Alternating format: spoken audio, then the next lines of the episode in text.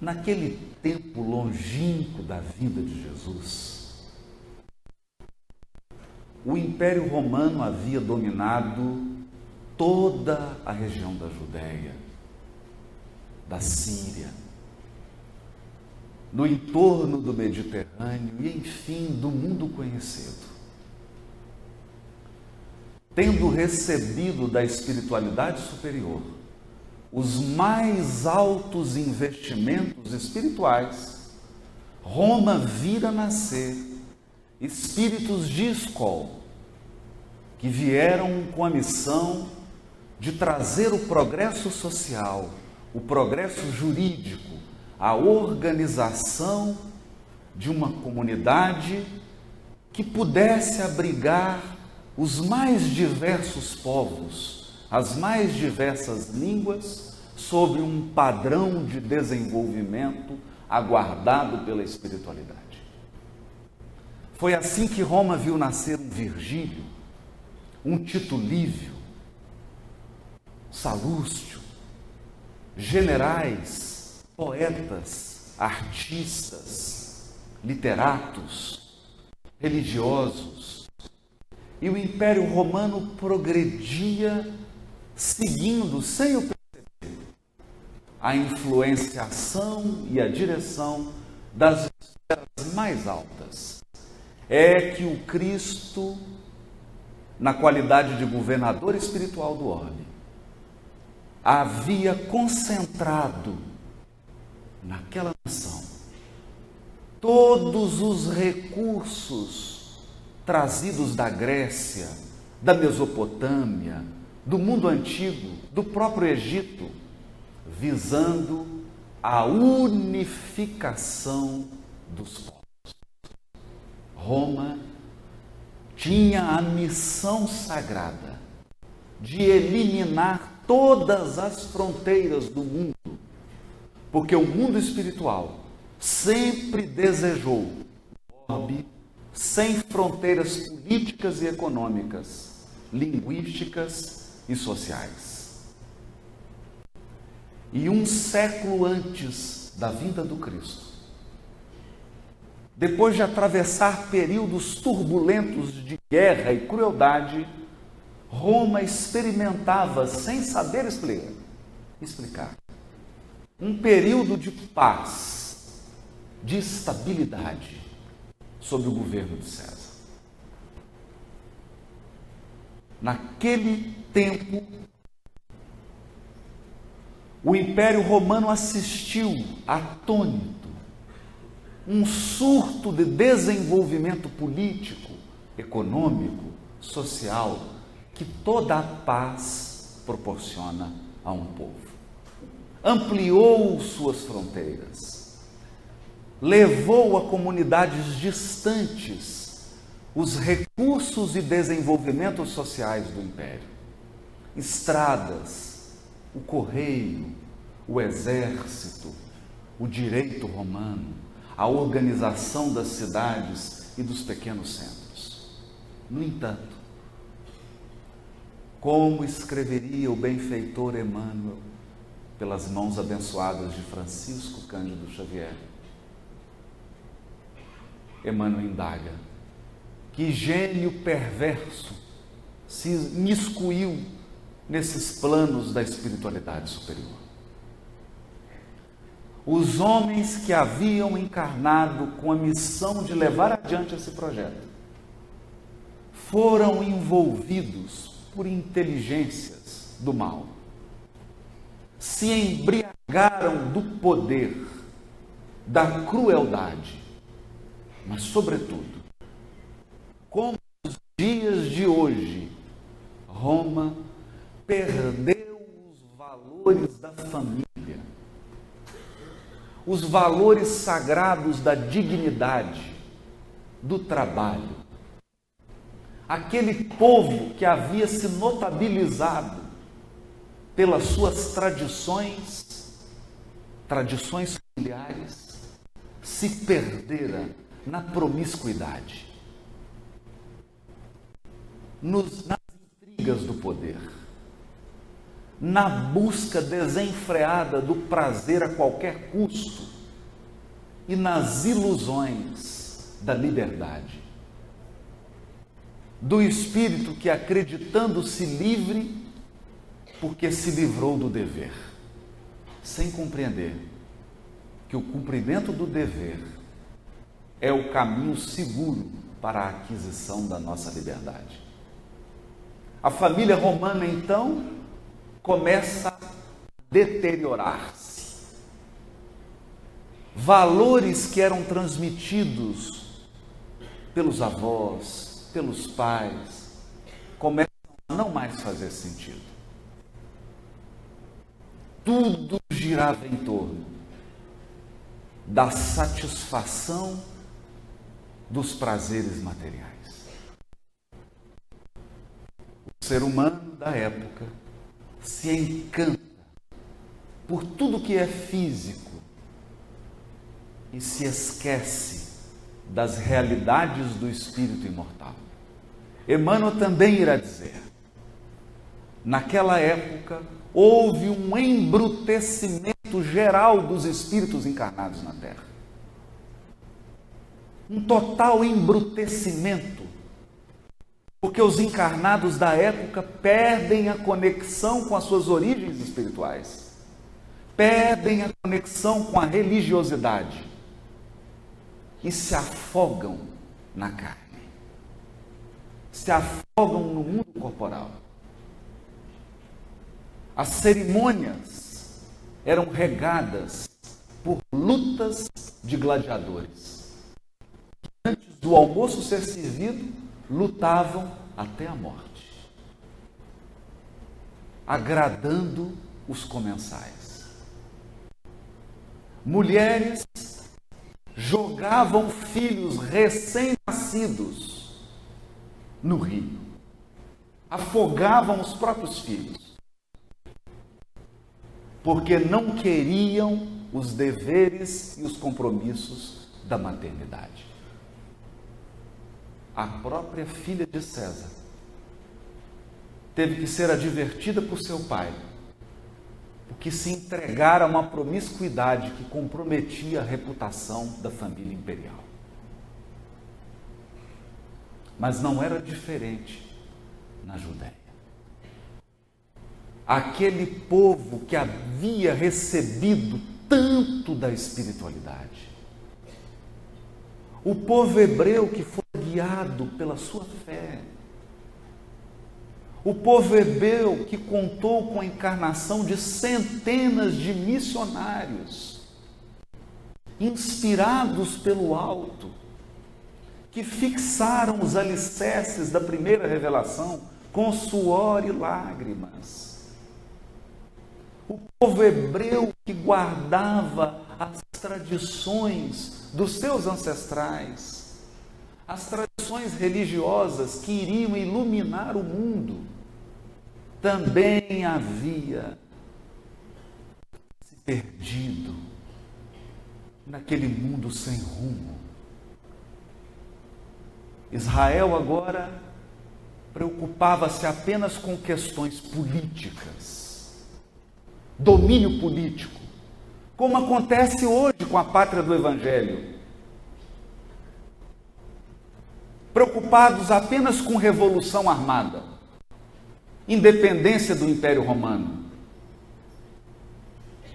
cargos políticos, alcance de projeção econômica. Os sacerdotes pareciam mais negociadores do que pessoas espiritualizadas. O grande templo de Jerusalém havia se transformado num mercado persa onde era possível comprar de tudo, comprar inclusive a fé e pagar a prestações. Aquele núcleo que deveria ser um farol de espiritualidade, guiando o coração dos fervorosos para Deus, agora se preocupava apenas com poder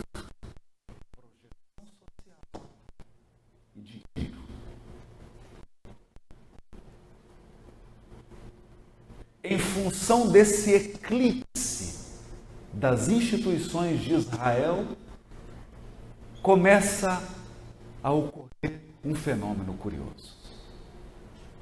Tão preocupada com o ritual, tão preocupada com o culto exterior, a nação hebraica não havia se lembrado de construir instituições de benemerência social. Não havia um local que pudesse acolher os idosos.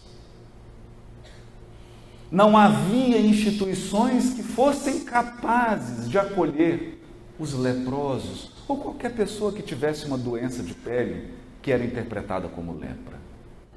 Para os leprosos havia o vale dos imundos. E assim, no próprio povo hebreu, quando um patriarca, uma matriarca, alguém que ergueu a família a custo de sacrifício e muito amor, quando uma mãezinha que criara todos os filhos, que se dedicaram ao casamento e ao relacionamento, que construíram uma família, começava a apresentar doenças de pele, ela era excluída da família e lançada no vale dos leprosos. Com o aplauso dos sacerdotes e dos poderosos da nação hebraica. Tamanho embrutecimento dos espíritos da época. Mas esse embrutecimento tinha um preço. Allan Kardec, no capítulo 15 do livro A Gênese, com a sutileza que é peculiar a esse espírito grandioso, irá deixar de modo sutil quando fala das curas de obsessões no Evangelho. Ele escreve: Naquela época, Israel foi tomada de uma obsessão coletiva. Era possível andar nas ruas e nunca antes na história daquele povo se encontrou tantos endemoniados pessoas que vagavam perturbadas pelas ruas, dormiam em cemitérios, tinham ataques em que se tornavam agressivas. Não era um caso isolado, era um surto coletivo. Por quê?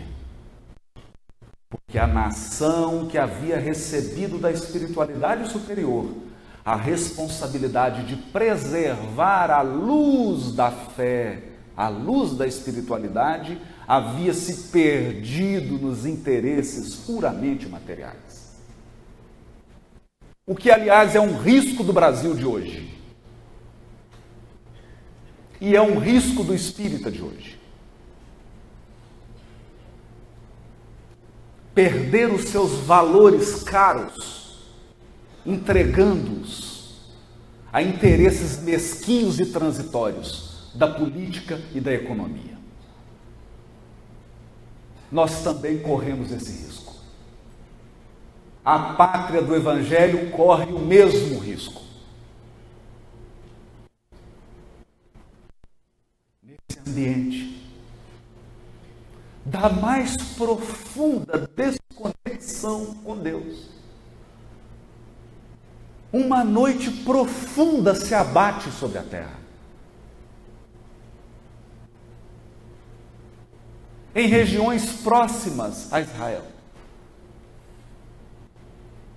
Os escravos, crianças, assim que eram comprados no mercado, em Tiro e Sidom, eram cegados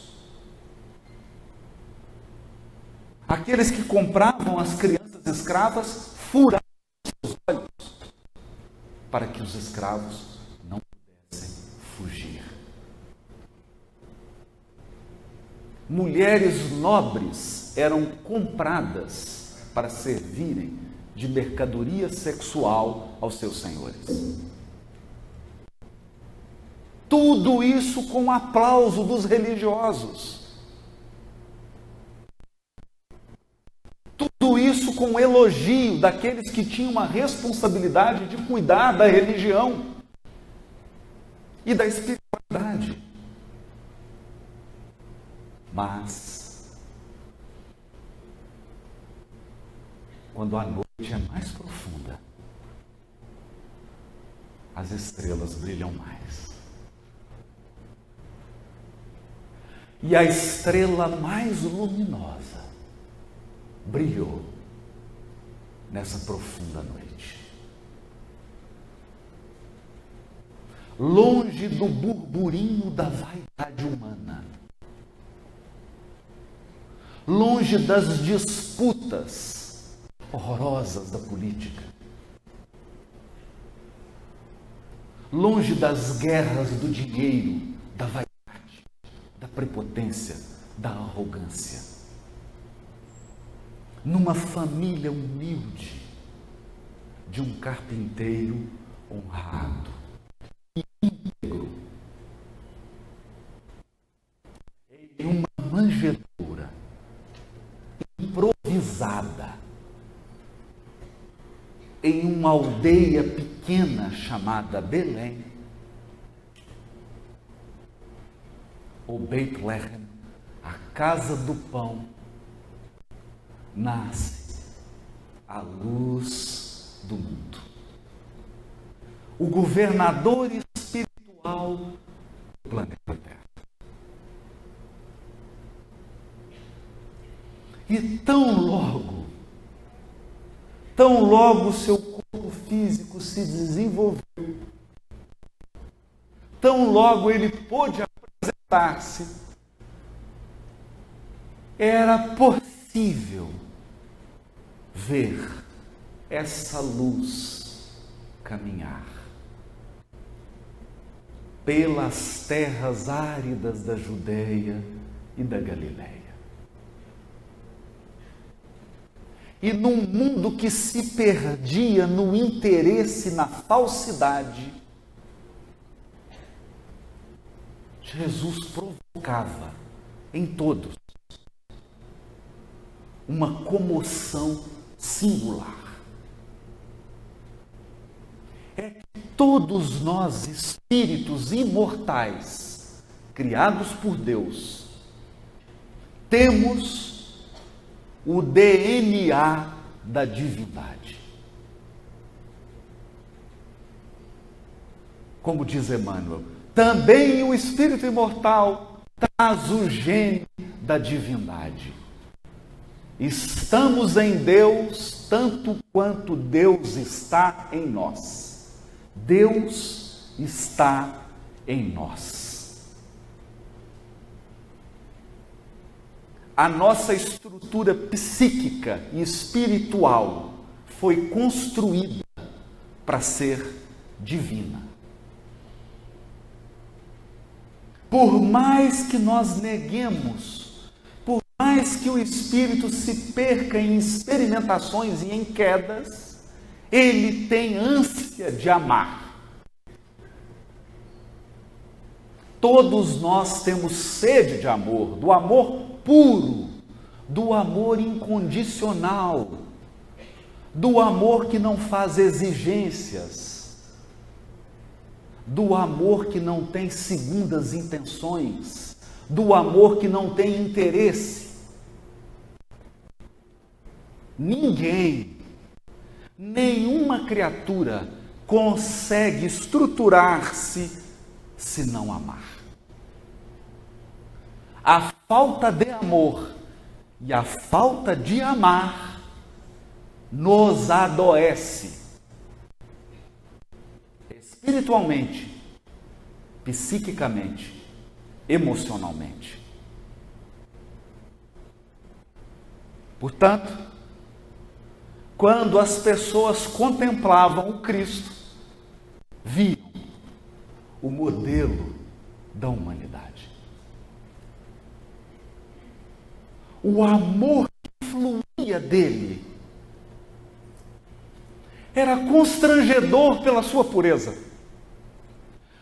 Conta-nos Humberto de Campos que um dia esse Galileu formoso, formoso pela luz espiritual que se irradiava do seu coração, caminhando pela Galileia, encontra uma mercadora de prazeres e de perfumes.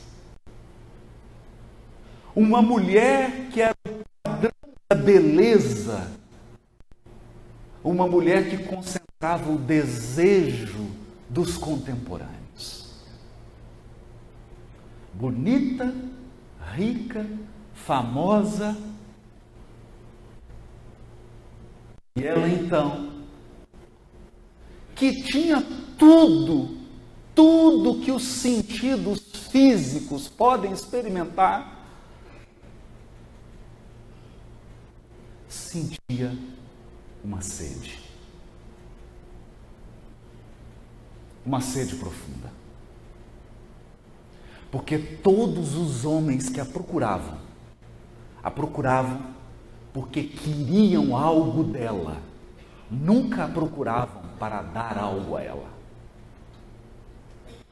Essa é a diferença. E hoje, milhões e milhões de encarnados vivem assim, mantendo relações, porque as pessoas chegam para buscar algo da pessoa, nunca para dar algo a ela. São vidas construídas com base em interesses vidas frágeis, que um leve sopro de sofrimento é capaz de desfazer. Porque são famosos enquanto possuem dinheiro e poder.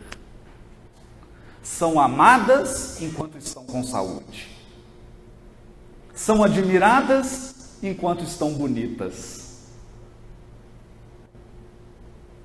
Era assim essa mercadora. E ela então olha nos olhos daquele Galileu e sente algo que ela nunca havia sentido.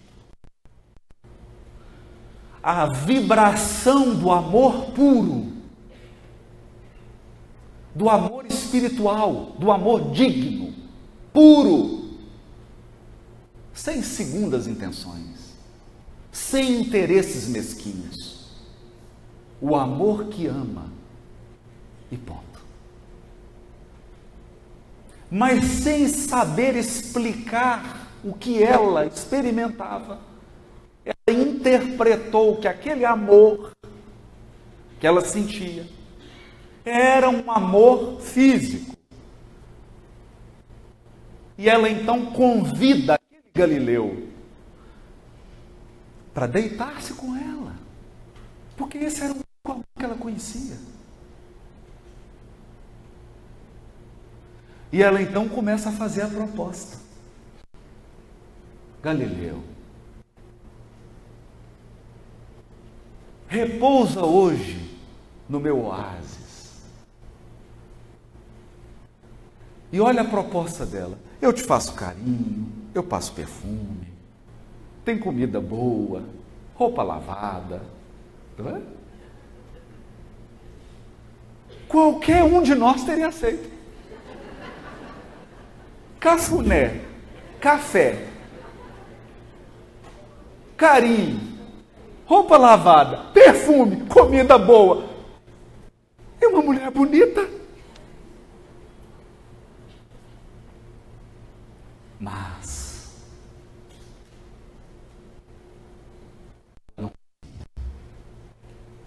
que diante dela estava o guia e modelo da humanidade.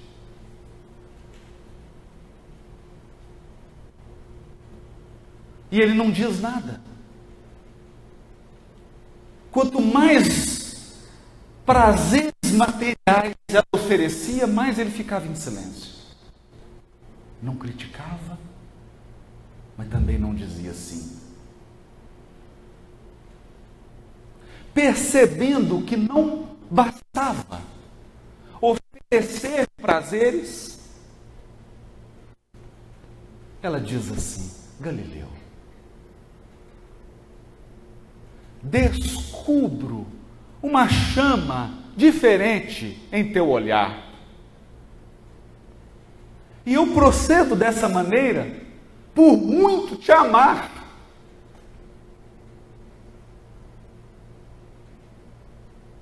Ela não era capaz de explicar esse amor espontâneo. Havia menos de um minuto que ela conhecera a luz do mundo e já o amava.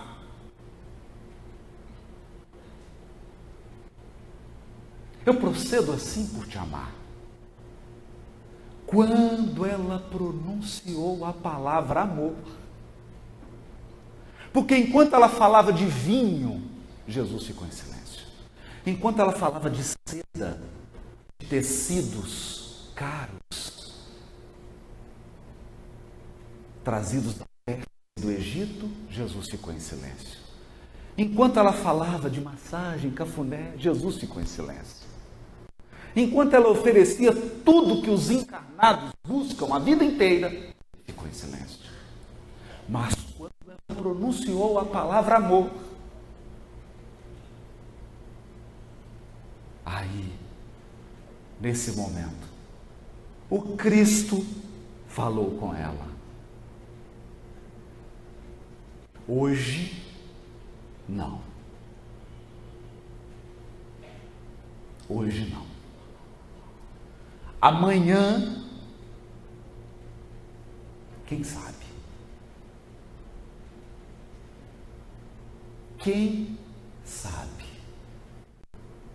Revelando a ela a mais profunda humildade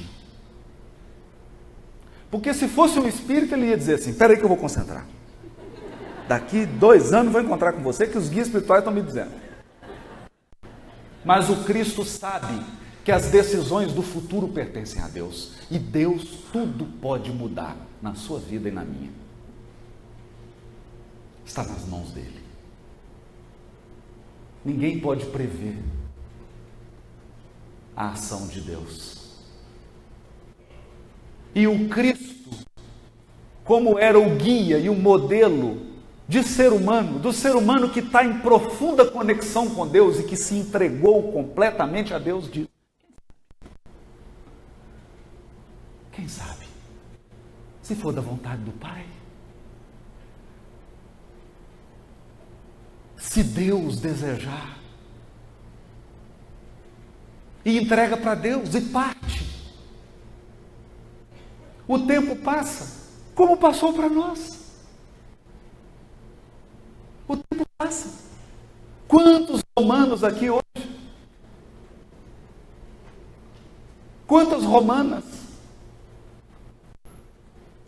Quantos hebreus sentados aqui hoje? Ou aqui no mundo espiritual de pé? Passou. Onde Roma? Ruínas. Onde o, o Império Romano? Cinzas, pó. Onde o poderio? Só nos livros. Onde o templo de Salomão? Tá agora em São Paulo, né?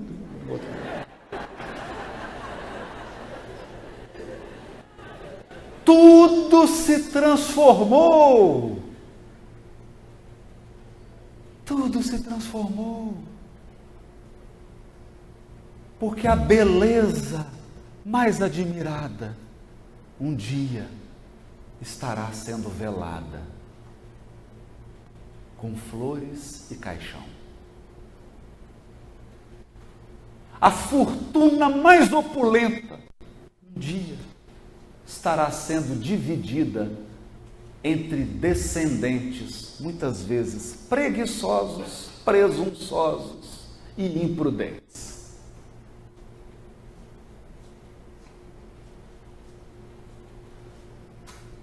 os mais poderosos, os que detêm o poder, serão constrangidos a entregá-lo, porque a morte e a dor pede tudo de volta. Todas as concessões e todos os empréstimos. E não foi diferente com aquela bela mulher. Quando a luz do mundo estava no auge da sua missão celestial, Jesus é procurado por uma senhora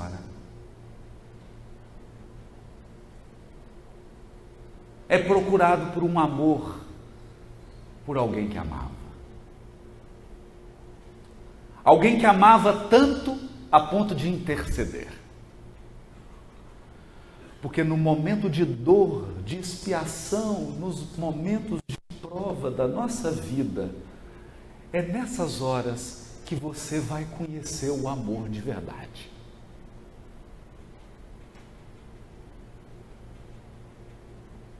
Quando você estiver no momento de maior fragilidade da sua encarnação, você vai conhecer o que é o amor verdadeiro e espiritual.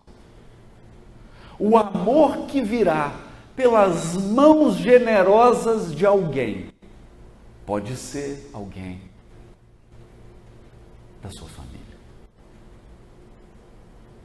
Mas pode ser também um estranho. Pode ser alguém que, em nome do ideal,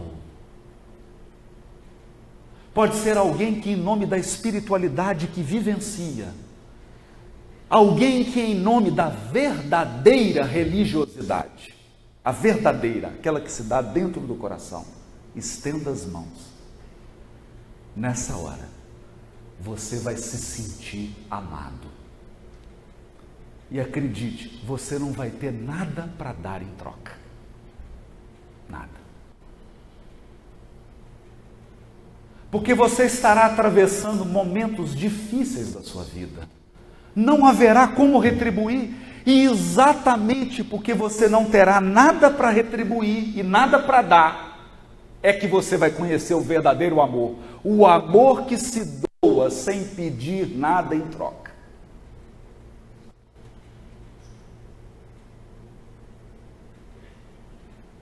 Essa senhora. Era esse amor, esse amor intercessão.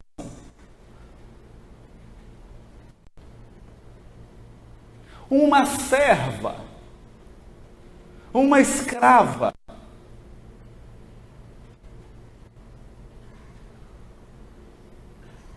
e percebendo e sentindo esse amor, o amor da escrava, Jesus se desloca a um lugar muito carente, ao lugar que é o símbolo da decadência humana. É o ponto de chegada da decadência humana, do falso poder do dinheiro usado apenas egoisticamente, da riqueza que só beneficia o seu proprietário, da riqueza que não gera progresso, que não gera felicidade, que não gera bem-estar, da riqueza que é só ostentação e exibição infantil e da beleza, que é ilusão efêmera. Há um ponto de chegada para todas essas ilusões humanas, e é para lá que o Cristo se dirige.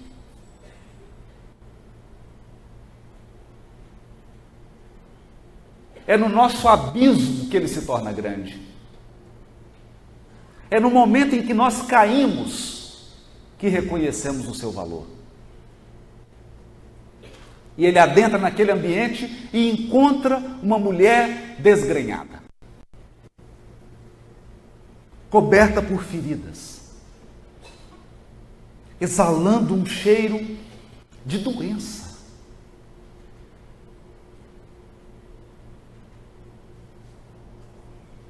Tão logo ele entra, ela o reconheceu. É a mercadora de perfumes e de prazeres. E ela diz para ele: Mas você me procura agora? Agora? Agora eu estou doente. Agora eu perdi todos os meus bens. Eu não pude nem fazer uma chapinha para te receber. Nem um batonzinho, brilho. Não pude fazer a unha. Eu não tenho nada para te oferecer. Eu não tenho nada para te oferecer. Quando você pronuncia isso, é que o amor está chegando. Ele olha nos olhos dela e diz assim: descubro uma chama diferente em teu olhar. E procedo assim por muito te amar. E cura. E cura. Numa época em que as patrícias do Império Romano, Emmanuel descreve isso no livro, há dois mil anos, as patrícias, as mulheres da alta sociedade romana se encontravam às escondidas com gladiadores, mulheres casadas. Numa época, é muito diferente da nossa. Eu, eu quero que você. Nós não vivemos isso hoje mais. É uma época distante, mas vocês podem, pela imaginação, tentar entender essa época. Uma época em que só o corpo tinha valor. Só a sensualidade tinha valor.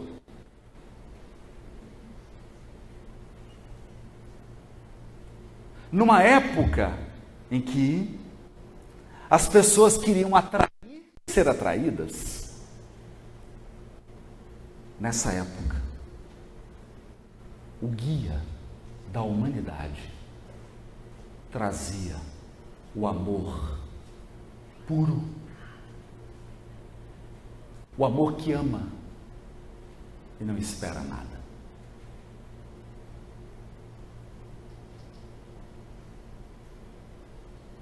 Era então desafiador para alguns se aproximar dessa figura. Porque todos aqueles que eram falsos, mentirosos, interesseiros, hipócritas, corruptos, se sentiam devassados por aquele olhar puro. Ele, porém, a ninguém condenava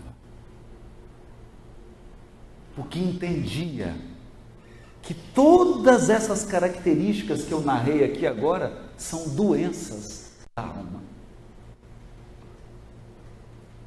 Doenças da alma que precisam de cura. É nessa hora então para tentar se fazer compreendido a pessoas que só compreendiam coisas materiais, pessoas embrutecidas que não conseguiam entender nada que é abstrato. O Cristo começa a operar curas e fatos que a mentalidade popular chamavam de milagres.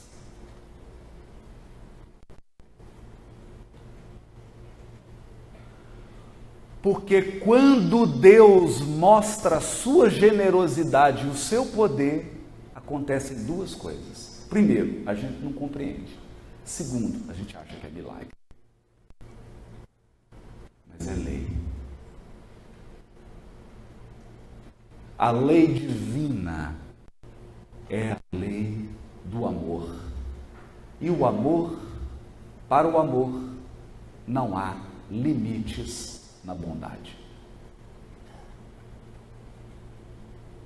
A bondade divina é ilimitada e ela sempre vai desafiar a nossa presunçosa sabedoria.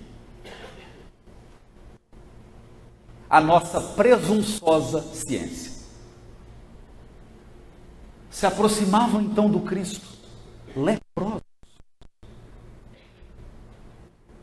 Imaginem a cena. Por dois segundos, imagine que você é Simão Pedro. Você acordou quatro e meia da manhã. O pescador acorda cedo. Acordou, quem estava com você tomando café? Jesus.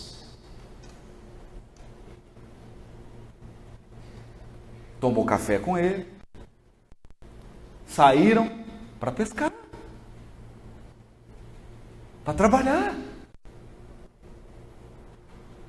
Porque Jesus gostava de viver a vida de verdade.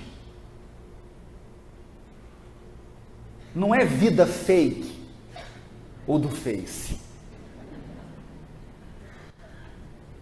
É a vida cotidiana. Espiritismo você vive enquanto toma café de manhã. Espiritismo você vive quando entra no trabalho, quando anda nas ruas, quando guarda o lixo no bolso.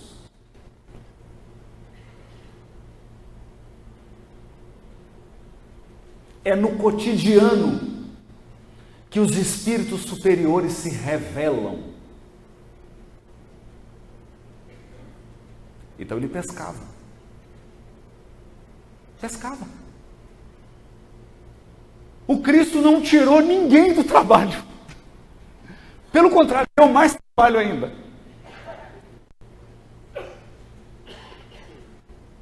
E chegava alguém com a lepra avançada pessoas que já não tinham mais partes do corpo. Você consegue imaginar isso? Alguém que não tem mais a orelha? Alguém cujo nariz já caiu a metade?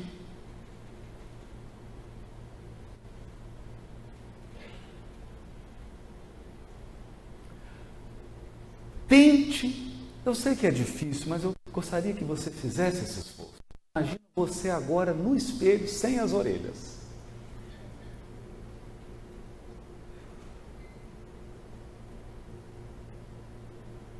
Sem metade do nariz. Sem alguns o dedo, o dedo que essas partes da extremidade começam a cair. Então começa a cair os dedos, nariz, orelha e feridas, feridas. Imagine você assim. Qual seria a sua esperança? Qual? Com seu corpo faltando pedaços. E aí então elas eram levadas para essa presença.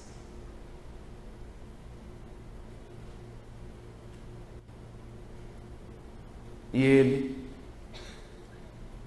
colocava as mãos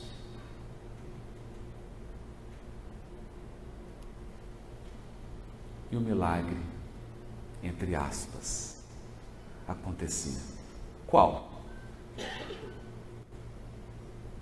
O milagre do nariz voltar? Sim, porque o nariz voltava. Melhor do que antes, já com a cirurgia plástica. Uma voltava a orelha agora proporcional. E a pessoa ficava fisicamente como ela era.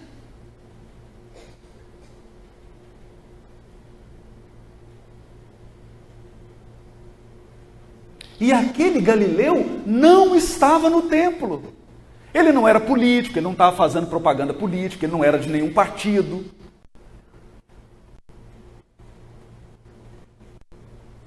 Não era nenhum príncipe, nenhum rico, era um galileu que andava ajudando as pessoas.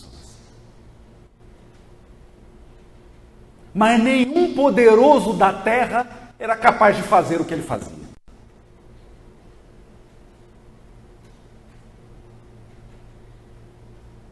Ele impunha as mãos. Cegos de nascença Pessoas que moravam em pequenas vilas, vilas de 70, 100, 150 pessoas. A primeira vez que eu fui a Cafarnaum, eu imaginei que Cafarnaum fosse do tamanho de Limeira, 700 mil habitantes, uma cidade bonita, com esse clube maravilhoso. Cheguei lá e encontrei uma aldeiazinha com 70, 100 casas. Eu falei, foi aqui. Foi aqui que ele mudou o mundo. Uma aldeia com 70 casas? Não é possível. Eu lia no Evangelho assim: e Jesus saiu da casa de Simão Pedro e foi para a sinagoga. A casa de Simão Pedro é aqui, a sinagoga é onde está a caixa de som.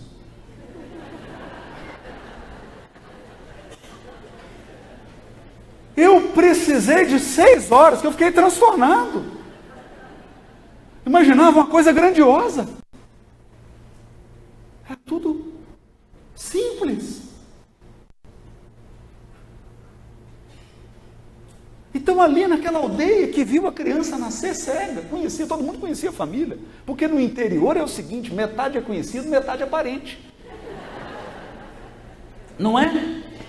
Você fala assim, é o João da Bastiana. A gente fala assim, né? É o João da Sebastiana. Ah, o João da Sebastiana. Não, não, é o João da Inês. Não é? Ele não conhece assim. Todo mundo fala, quem que é o cego? Ah, esse é o Pedro, da Maria. O Pedrinho nasceu cego. Olha que o Pedrinho agora era um homem.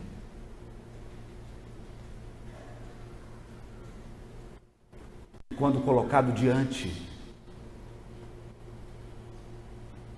diante do Cristo, bastou que ele colocasse as mãos e o cego de nascença voltou a enxergar. Dizer, nem sei se eu posso falar voltou. Porque naquela encarnação ele nunca enxergou. Paralíticos andavam. Não pense somente naquilo que é físico, porque senão você vai pensar como um contemporâneo de Jesus. Como as pessoas embrutecidas da época de Jesus pensavam em coisas físicas. Pensa também numa mulher que tinha sede de amor, numa mulher que desejava ser amada, que desejava muito amar e que nunca foi amada de verdade.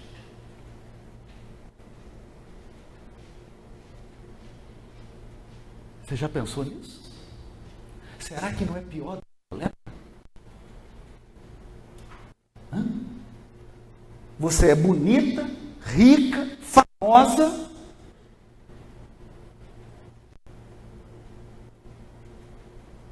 Mas não é amada.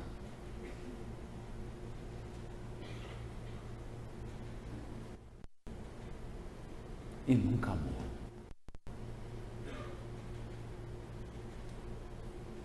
E mais, estava cercada de homens que queriam apenas aproveitar seu corpo físico e sua beleza. E além de homens encarnados, muitos espíritos também. Claro. Portanto, ela vivia perturbações espirituais. E ela chega diante desse homem, que não pede nada.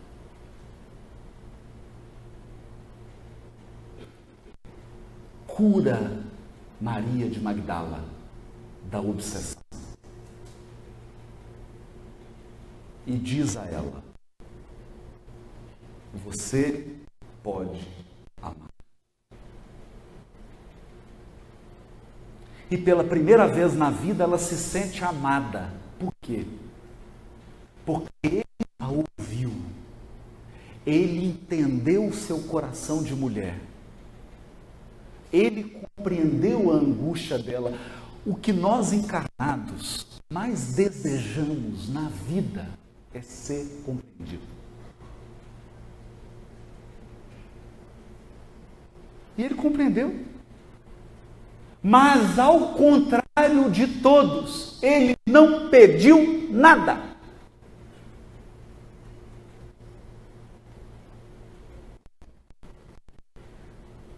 Simplesmente a amou.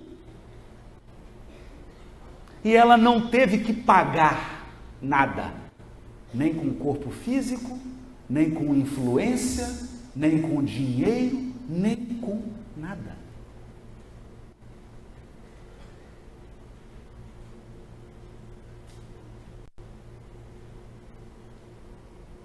E é claro, ela passou a amá-lo e ama até hoje.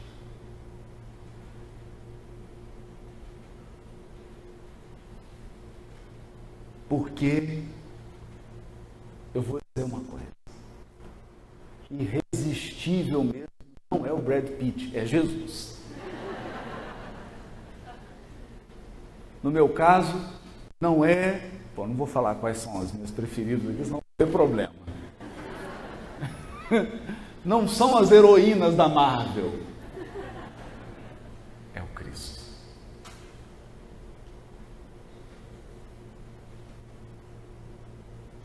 E um homem bonito, sarado, malhava todo dia, fortão, poderoso, falava bem, rico, chamado Saulo de Tarso, que começou a perseguir tudo quanto é cristão, torturar, porque acreditava que aquele Cristo era um revolucionário político. Confundiu Jesus com os políticos da terra. e começou a perseguir esse homem forte, arrogante, orgulhoso. Claro, porque tinha tudo. Você tem tudo.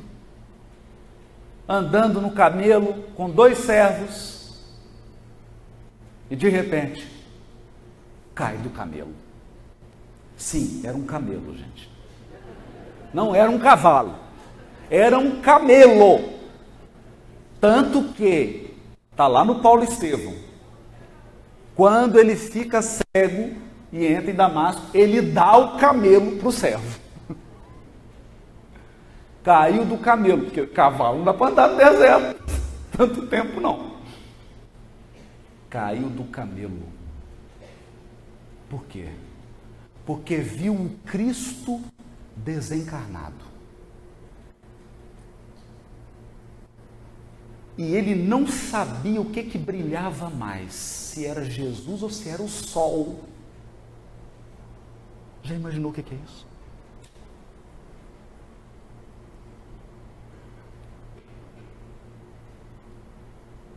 O Cristo brilhava mais do que o sol do meio-dia. E o que, que ele esperava? O que, que ele esperava?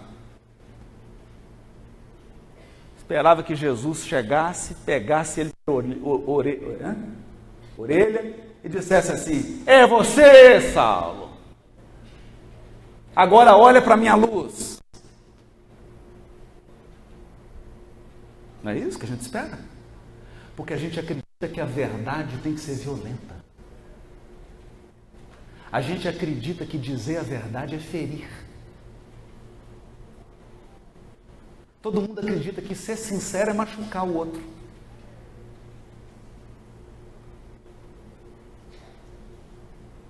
Por quê? Porque nós ainda não acreditamos na afabilidade e na doçura. Está lá no Evangelho segundo o Espiritismo. Afabilidade e doçura.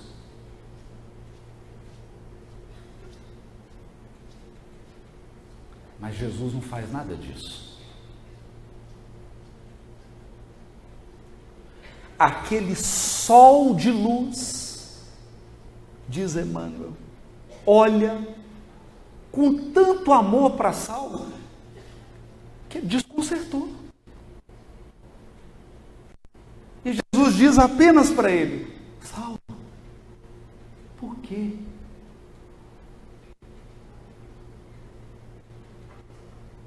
Por quê?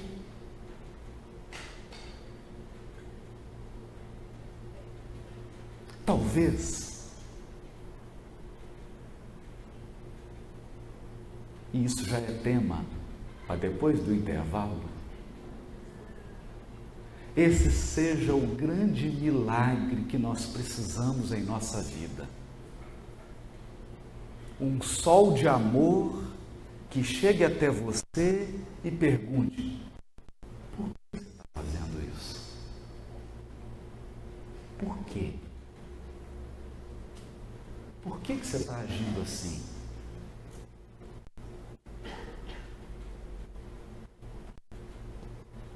Essa simples pergunta que nos coloca diante da nossa imaturidade espiritual muitos dos nossos desatinos não tem explicação. Não tem razão de ser.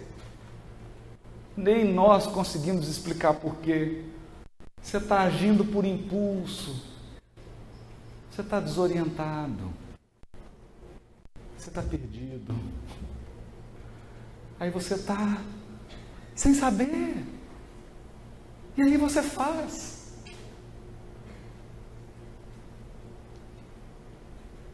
E aí o sol do amor pergunta para você: por quê?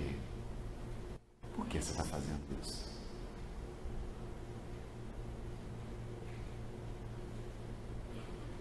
Nós vamos ter 30 minutos para pensar nessa pergunta. Comentávamos então da pergunta de Jesus feita a Saulo de Tarso: Por que me persegues? Que pode ser apropriada hoje por cada um de nós como uma indicação de que o Evangelho é a grande proposta da evolução consciente. Evolução consciente é quando o espírito se dá conta de que é imortal. E quando ele se dá conta de que está na terra para aprender a escolher para aprimorar a sua capacidade de selecionar as experiências, elegendo somente aquelas experiências que são dignas da imortalidade. Porque os nossos espíritos estão cansados de fazer e ter que refazer, agir e ter que corrigir e estamos sedentos uma felicidade mais duradoura e mais consistente. Não esteja sujeito às suscetibilidades das paixões, dos vícios e da ignorância. E assim, sabedor de que tratava com almas jovens, pouco versadas nos aspectos profundos da espiritualidade, da comunhão com Deus, Jesus deixa registrado muita coisa tenho a vos dizer. Mas não podeis suportar agora. Suportar. Porque o conhecimento implica em responsabilidade. Se ontem, embrutecidos e iludidos, nós, com a sensibilidade espiritual reduzida, podíamos experimentar e cometer muitos erros, hoje não. Hoje, com a doutrina espírita nas mãos e no coração, a nossa sensibilidade é maior. Um erro cometido hoje nos fere mais profundamente. Porque quando erramos ou ferimos, na verdade não é o outro que estamos ferindo, é a nós mesmos. A gente só entende isso quando repara e quando espia. O mal que nos atinge é o mesmo mal que um dia partiu de nós.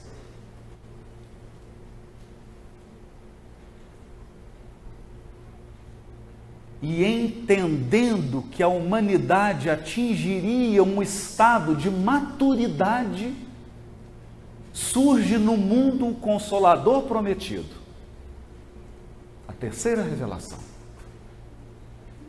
Agora, explicando e esclarecendo a mensagem imperecível do Evangelho.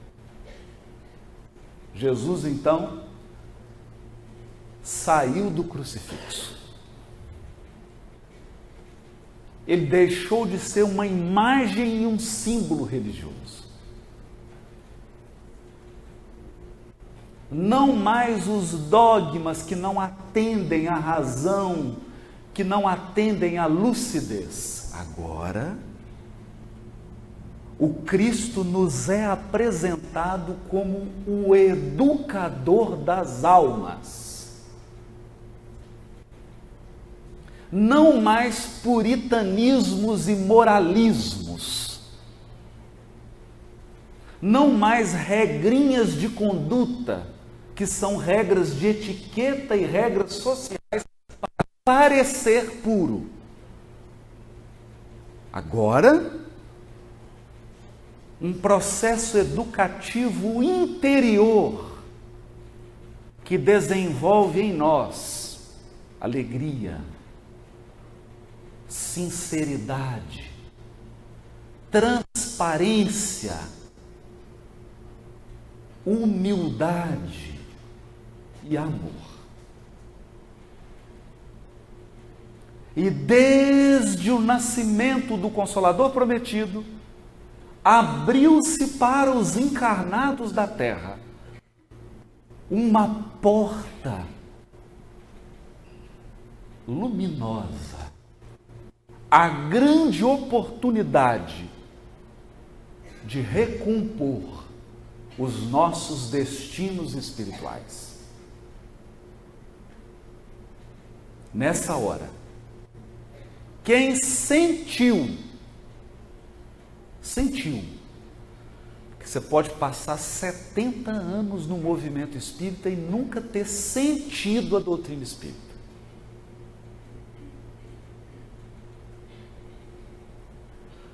Mas quem sentiu a sua força consoladora e a sua força esclarecedora, sabe que está diante novamente do Cristo. Só que agora, ele não caminha mais fisicamente pelo lago da Galileia. Agora, ele não está mais estendendo as mãos e nos tocando fisicamente, para curar uma cegueira.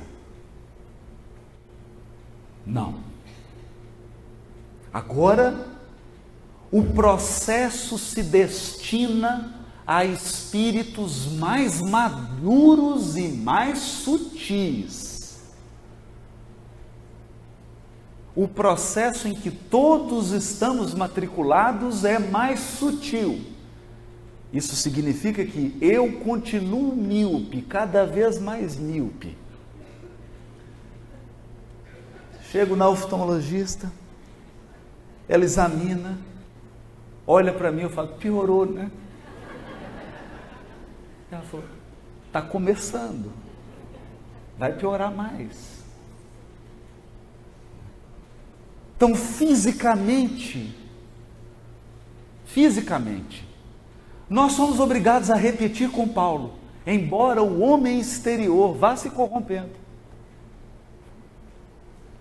Né? É um pé de galinha aqui, é uma ruga ali, é um cabelo branco, é uma miopia, aí começa a dar dor nas costas, dona lombar. Vai desgastando. Porque o corpo físico vai se desgastando. E você nasceu para isso. Porque o corpo físico é instrumento, ele tem que desgastar mesmo. Qual o instrumento de trabalho que não se desgasta? Ele se desgasta. Acontece que eu me recordo quanto era cego quando a primeira obra espírita chegou nas minhas mãos. O livro Nosso Lar. A minha cegueira era imensa. Ela era tão grande. Eu era tão cego que eu não sabia que era cego. Hoje eu sei.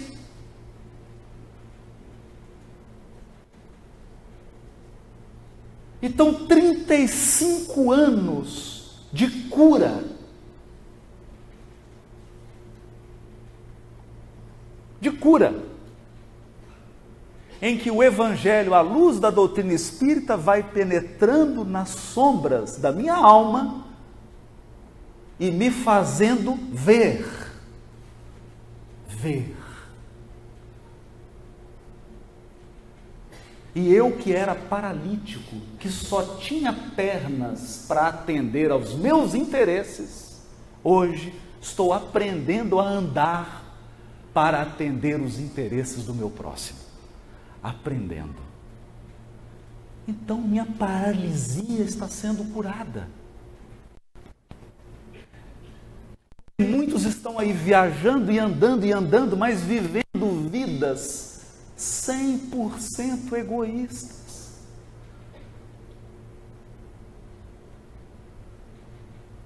Eles sequer sabem que são paralíticos da alma. Quantos têm a mão mirrada? Trabalham, são ativos, empreendedores, mas só fazem benefício próprio. porque a mão já está atrofiada, ela não abre há 400 anos, 500 anos, que essa mão não abre.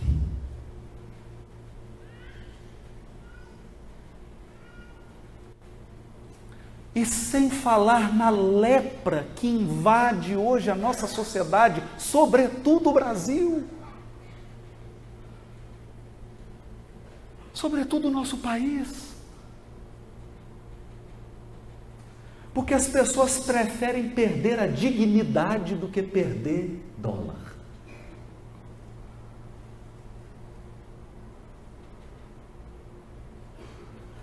Então elas não se importam em não ter caráter. O que elas não suportam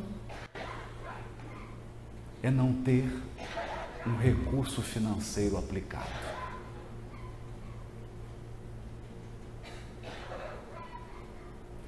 Elas não se preocupam em deixar um exemplo de dignidade para os seus descendentes. Elas querem deixar uma previdência privada.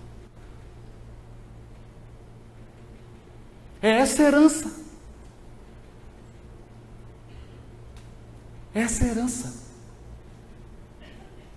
E alguns se orgulham em dizer, se orgulham em dizer para os próprios filhos que conquistaram aquele império, enganando, tirando proveito, fazendo negociações maliciosas.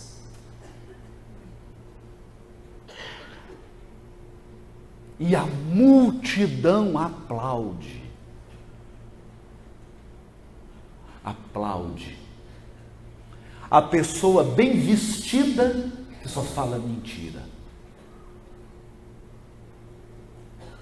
o intelectual soberbo que não educa ninguém. Acumula títulos, mas está cercado de ignorantes, porque é incapaz de dividir seu conhecimento.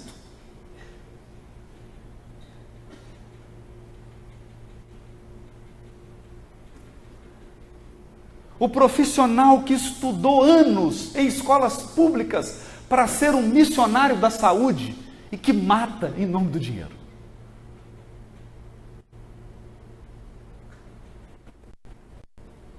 Para esses, para esses, a sociedade entrega medalhas, entrega títulos, coloca na capa dos jornais e das revistas.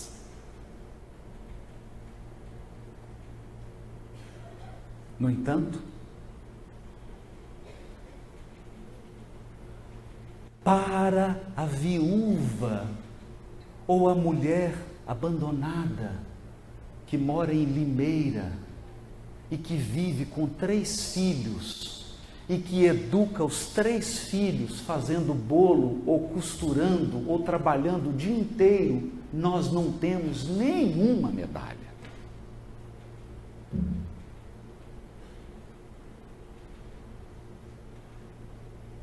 Para essa heroína silenciosa, nunca haverá um aplauso. porque ela vai passar anônima.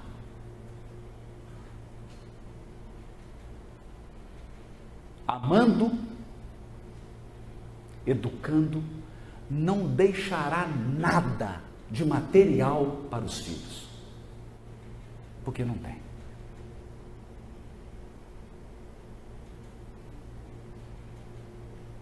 Ela nunca, nunca vai aparecer na capa de uma revista.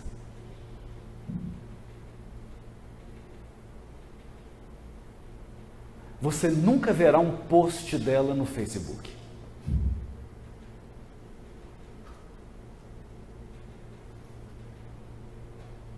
Mas,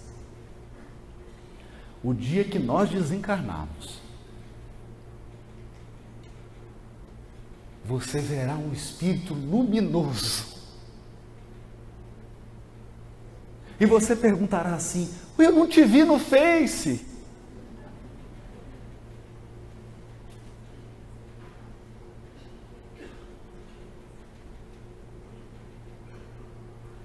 É este grandioso milagre que se opera em silêncio na pátria do Evangelho e no mundo. Porque diz Emmanuel, o Cristo continua operando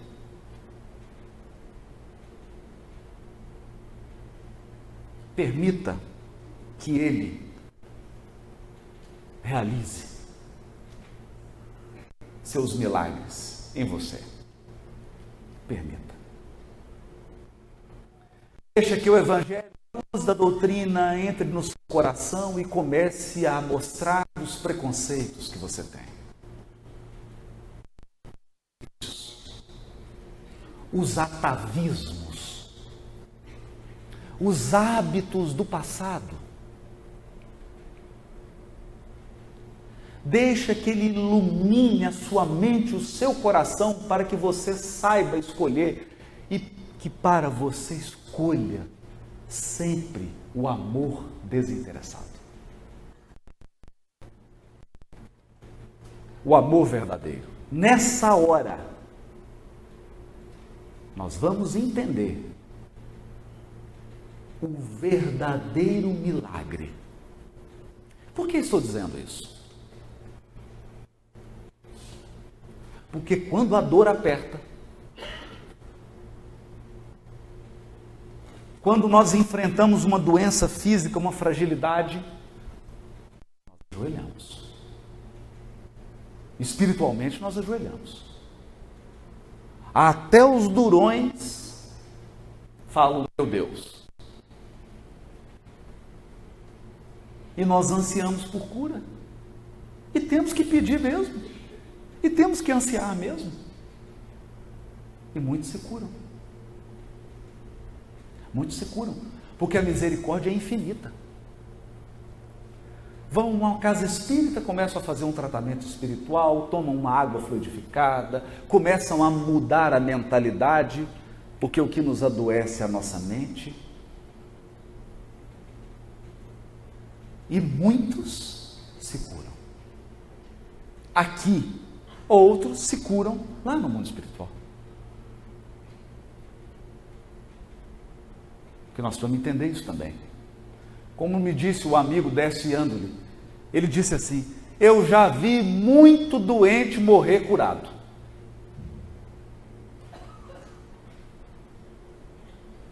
E eu tive que pensar para entender isso. Você vê a pessoa ali no leito da desencarnação, doente, mas você fala assim: ele se curou. O espírito está curado. Está curado. Venceu. Mas repara uma coisa: todos os leprosos que Jesus curou morreram. Eu não quero aqui dar notícia ruim. Todos. Todos os cegos que Jesus curou morreu. Morreram.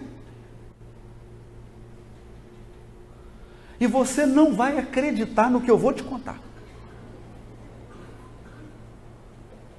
Lázaro morreu. Na segunda foi sem volta. Teve uma chance ali que ele estava na beira, ia, não ia. Jesus tirou. Na segunda não teve jeito. Morreu desencarnou. Todos.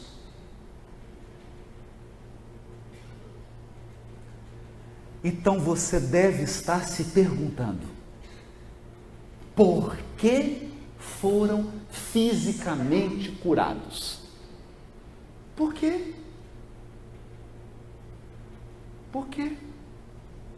Será que quando você abre as páginas do Evangelho e vê assim o cego de Betsaida, que foi curado e morreu?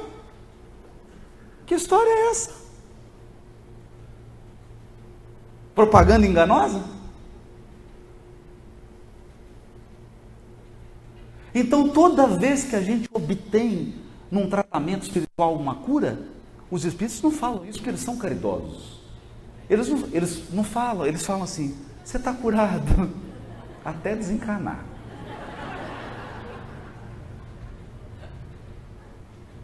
Né? Alguns são mais sutis, eles falam assim: você ganhou um tempo. O que eu falo? Você ganhou um tempo, gente, significa assim: você vai vir para cá. Vai vir para cá. Nós estamos te esperando. Imagina seu guia aparecendo hoje para você dizendo assim: estou te esperando.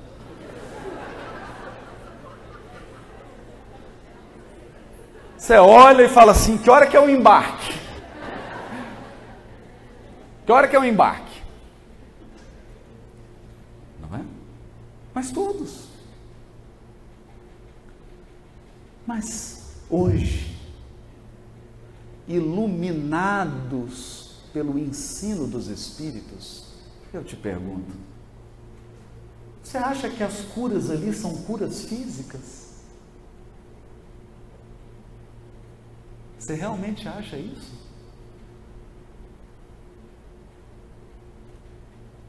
Você acha que as curas ali são físicas?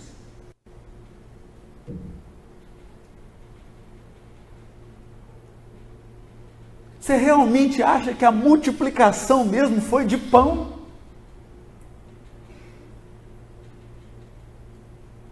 Ou isso foi só o a moldura? A embalagem? Foi só a embalagem. Jesus colocou a essência nessa embalagem porque nós éramos embrutecidos.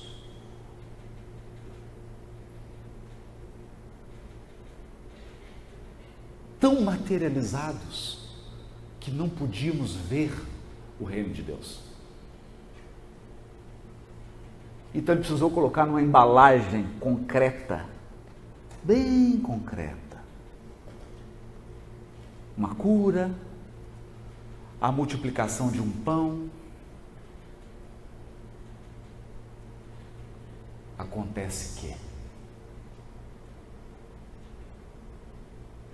não teve uma alma sequer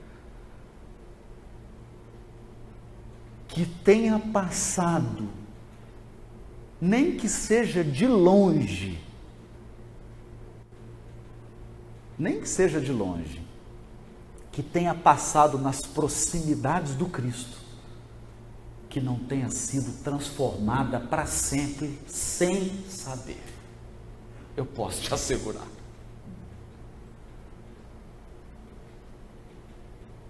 Transformadas.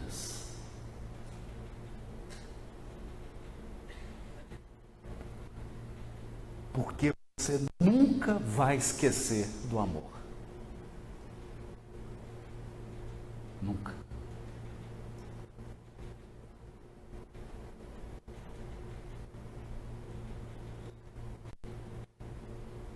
E foi no oculto que os fatos mais extraordinários do Cristo se operaram e operam até hoje. Até hoje. Operam até hoje. A cada dia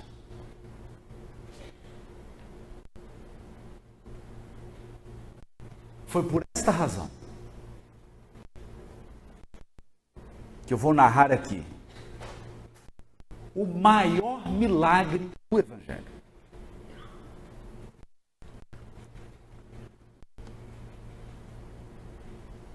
O maior milagre do Evangelho começou a ser produzido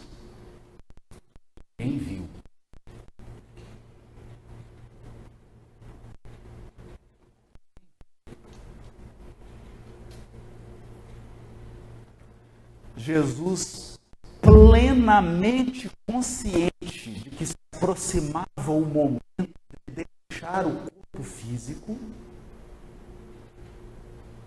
sabendo em detalhes tudo o que ocorreria, não chama os apóstolos para ir para o templo, para ir para um monte oculto, fazer alguma experiência mística, não chama os apóstolos para comer com eles.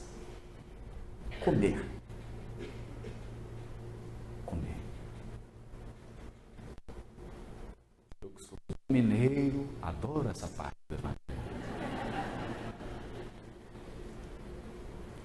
Porque coisas profundas acontecem ao redor de uma mesa.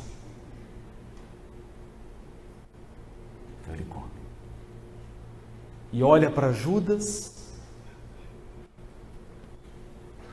Olha para Judas e diz o que ele, Judas, não tinha coragem de enxergar nele. Eu sei que você vai me trair.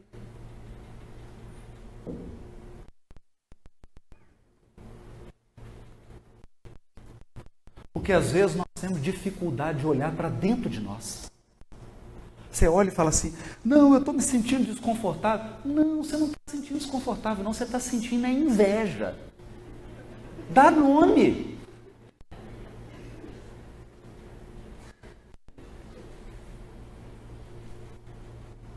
não, porque eu fiquei decepcionado com essa atitude. Não, dá nome. Eu fiquei magoado. Dá nome.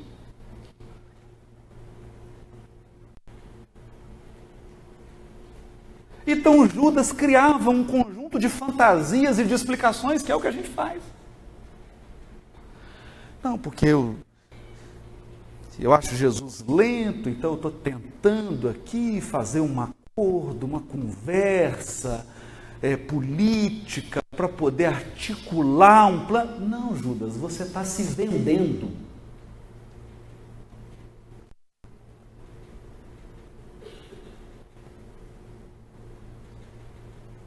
Não tem coragem. Agora pergunta se o Cristo disse isso para humilhá-lo.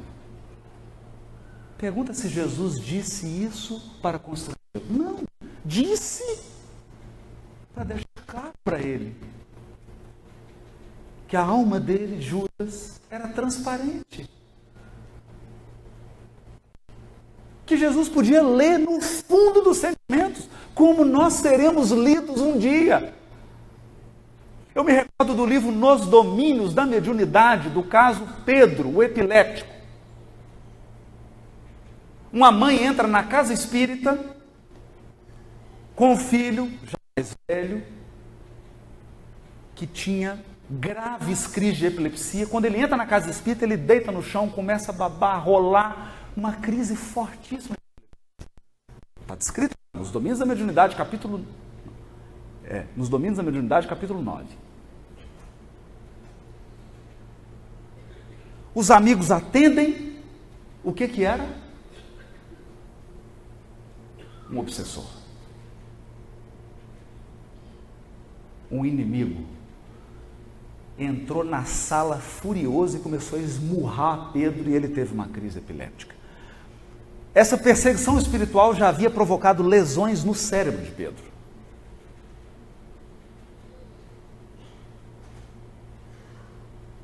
E o que eu quero contar dessa história?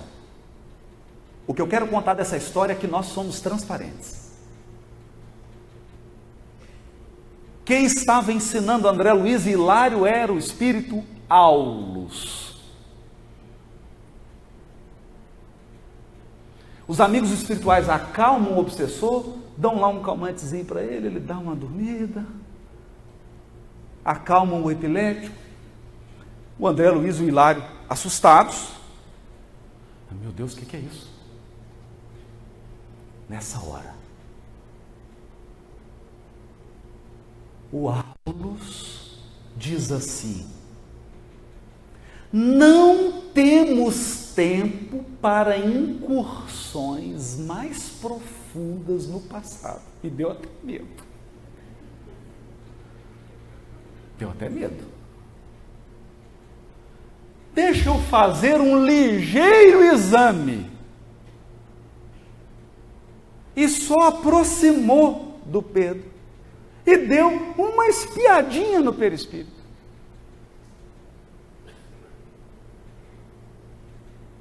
Uma espiadinha. Deixa eu. Eu vou tentar dizer isso aqui para você compreender. Você imagina você desencarnar ser colocado aqui na frente de um teatro cheio de gente e abrir um telão aqui e começar a passar todas as suas conversas do WhatsApp.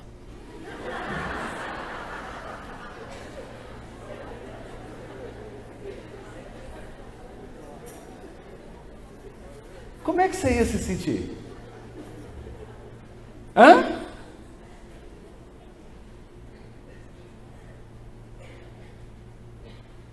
Devassado. É assim que nós seremos no mundo espiritual. Tudo que você sente que ninguém sabe vai estar tá claro para todo mundo ver. Então Aulos olhou. Ah, ele era um médico bonitão, famoso, poderoso e rico. Olhou para o irmão, que era bem casado, roubou a esposa do irmão.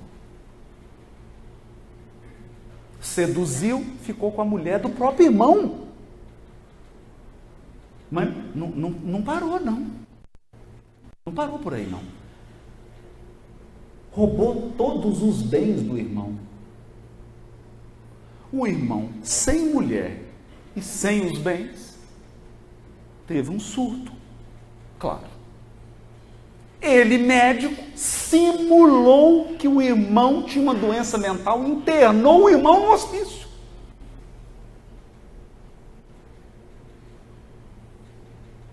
Coitadinho dele, né?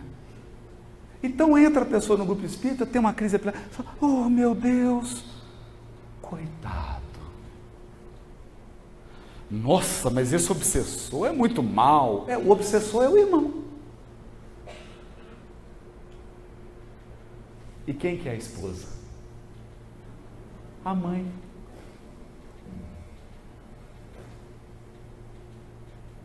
A mãe.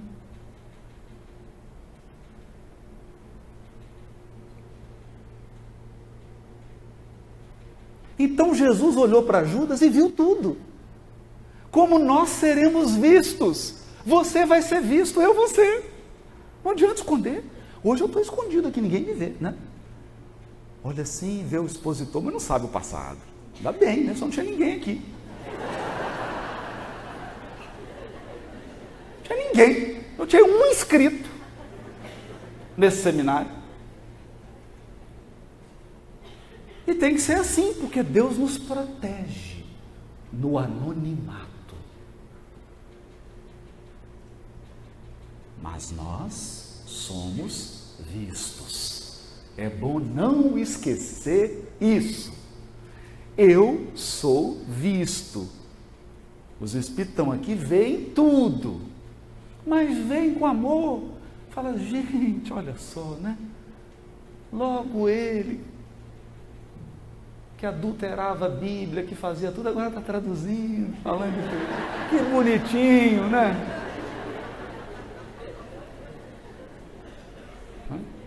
Então, Jesus olha para Judas, olha para Pedro, que já estava. Eles estavam discutindo quem era o maior. Parece meio movimento espírita, né?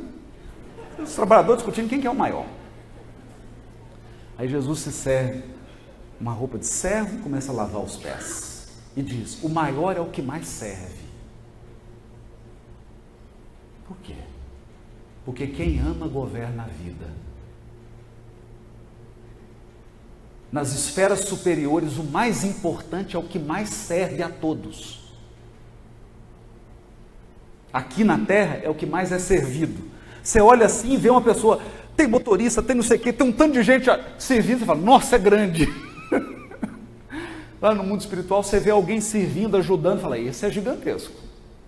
O maior é o que mais serve. Por quê? Porque Deus é o grande servidor. Ele só ama e nos sustenta a todos e nunca aparece.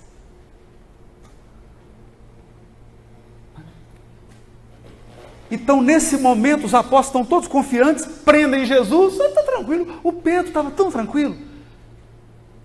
Prendeu Jesus e falou assim: agora ele vai sair caminhando aqui em cima das águas, vai tirar isso aqui, vai, agora vai ser bonito de ver, né? Já estava imaginando assim Hollywood, né? Na hora que prendem Jesus, ele não faz nada.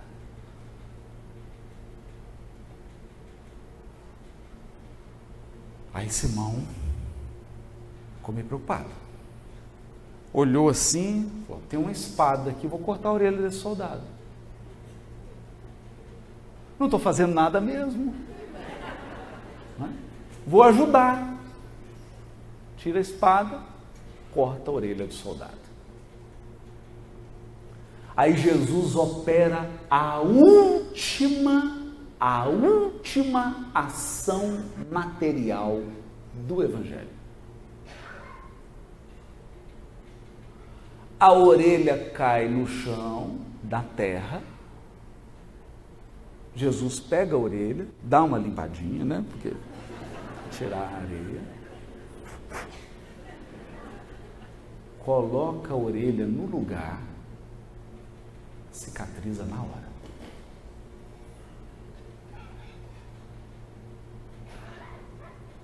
Vira para Simão e diz assim: guarda a tua espada.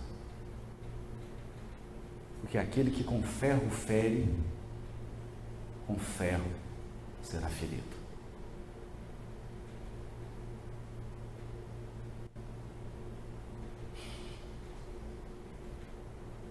Perceberam a lição? O governador espiritual do orbe dizia: guarda essa espada, porque eu não quero fazer nenhum karma na terra.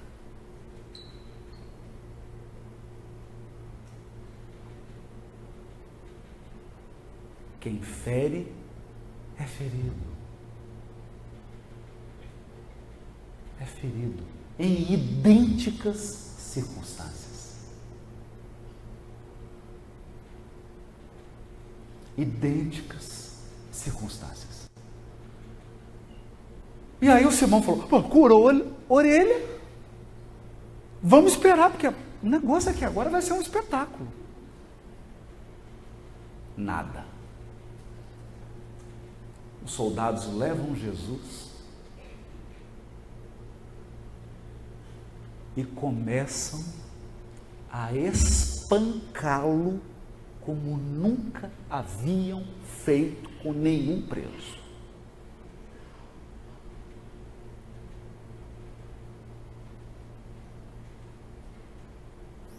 Certa vez o Chico chegou a dizer que eles bateram tanto em Jesus que estavam quase destruindo alguns órgãos internos. Por isso que ele desencarnou tão rápido na cruz.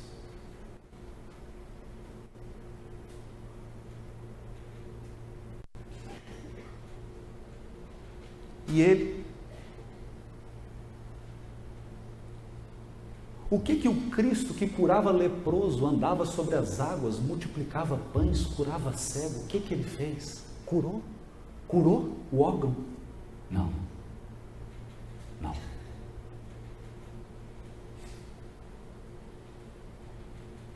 Perdeu seus poderes espirituais? Não. Não quis usar.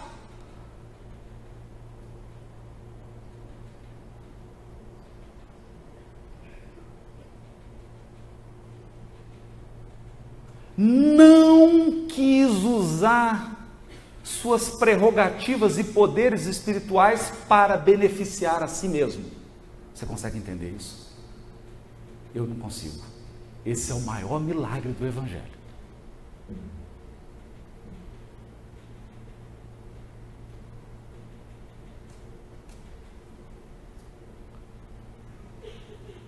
Foi crucificado com os órgãos todos espancados.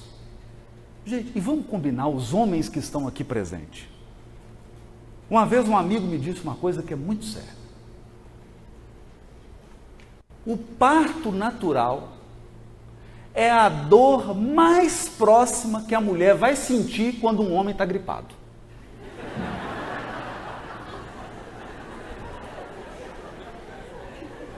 O homem gripar, gente, é, um, é muita dor, é uma dor do parto. Porque o homem é mais sensível à dor, não é mesmo, gente? Ele é mais sensível à dor. Você vê, eu tenho um filhão lá, ele gripa, é, é quase que o fim do mundo. Não é? E no auge da dor, você pensa que ele vai dizer assim, ai, não tem ai. Abre o seu evangelho aí. Abre o seu evangelho e vê se tem ai aí. Não tem. Sabe o que, que tem? Ele olhando para a mãe, olhando para João. Filho, eis aí tua mãe. Já arrumou um lugarzinho para a mãe. No auge da dor, você teria força para pensar em alguém? Teria? Hã? Vamos pensar assim: você é atropelado, teve uma fratura exposta na perna, aí você chega no hospital, aquela dor suave. Aí chega alguém e você fala: Não, pode passar na frente. O meu é só uma fratura exposta. Você faria isso?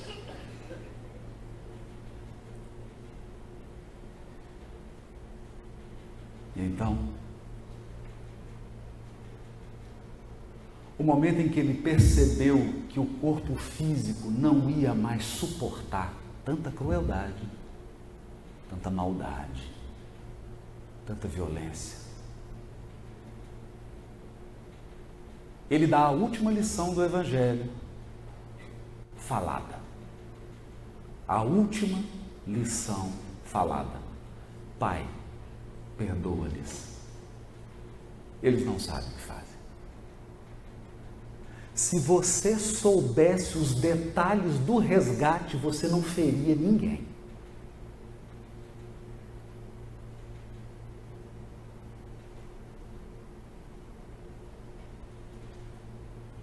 Se você soubesse como é que vai ser o resgate, você fala, não, não vou fazer. Não.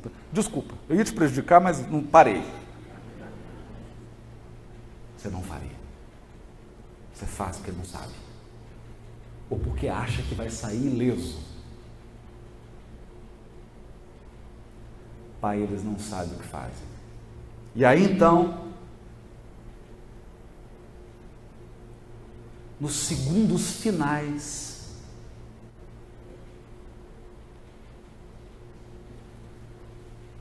abre-se as portas da governadoria espiritual do planeta.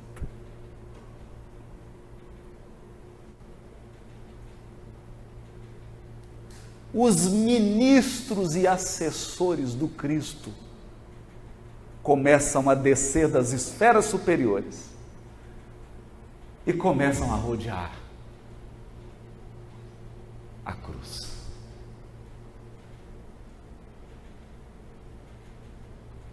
Espíritos angelicais, espíritos puros.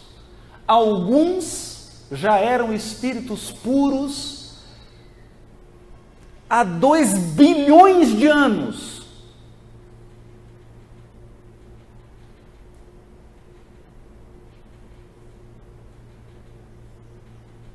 Estavam ali para receber de volta o governador o nosso governador. Que vitorioso havia marcado a terra com a mensagem do Evangelho.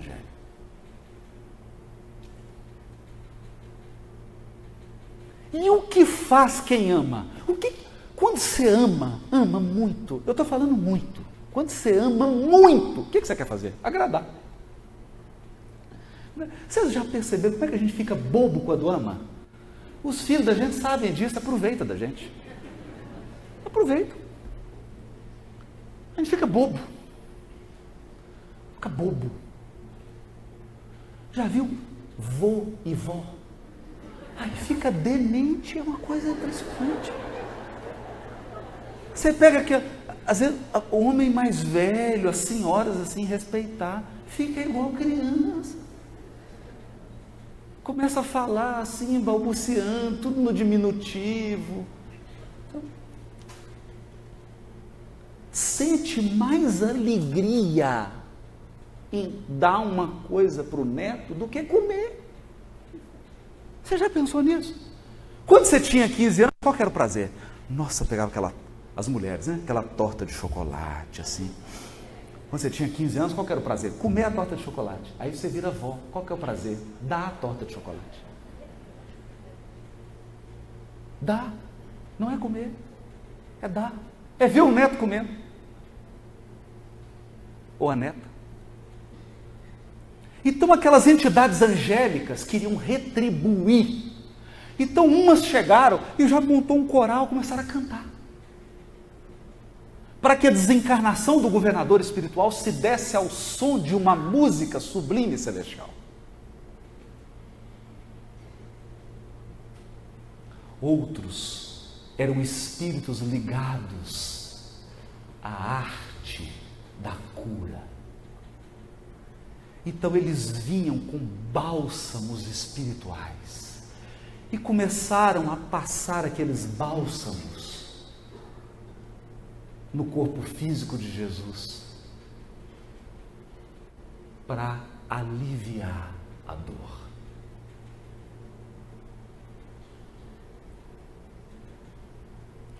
Mas conta também Humberto de Campos que tem os espíritos celestiais responsáveis pela justiça.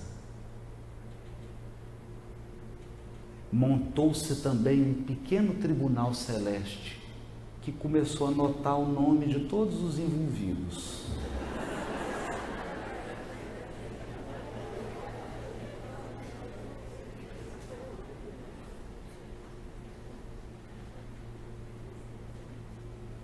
Outros enfeitavam o caminho espiritual por onde ele iria, de novo, voltar à governança do planeta. Consegue entender isso? Flores, luzes, alegria, alegria. E em meio a essa festa, que ninguém em Jerusalém enxergava, nem mesmo Maria era capaz de enxergar. Porque essas entidades não são visíveis para os médiums da terra.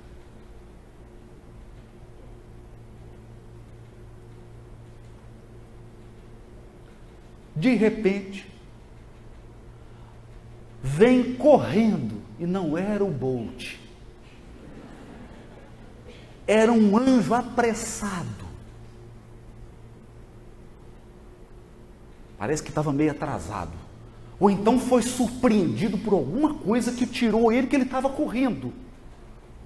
Ele vinha angustiado.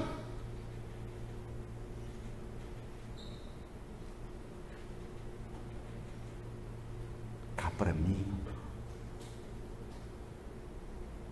Eu acho que Jesus chamou ele. Porque ele chegou e colocou o ouvido próximo aos lábios de Jesus.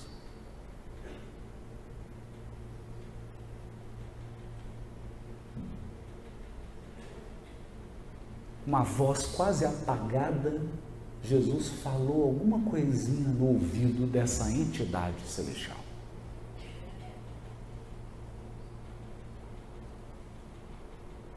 e ele saiu mais veloz do que o Usain Bolt.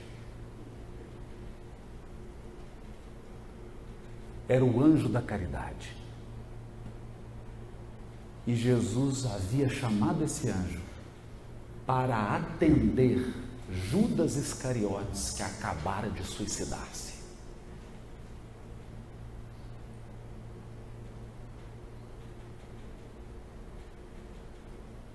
Era no mundo. O mais grandioso milagre que um dia você vai poder experimentar na sua vida, que é o milagre de ser perdoado. Limeira, muito obrigado. Que Jesus abençoe a todos.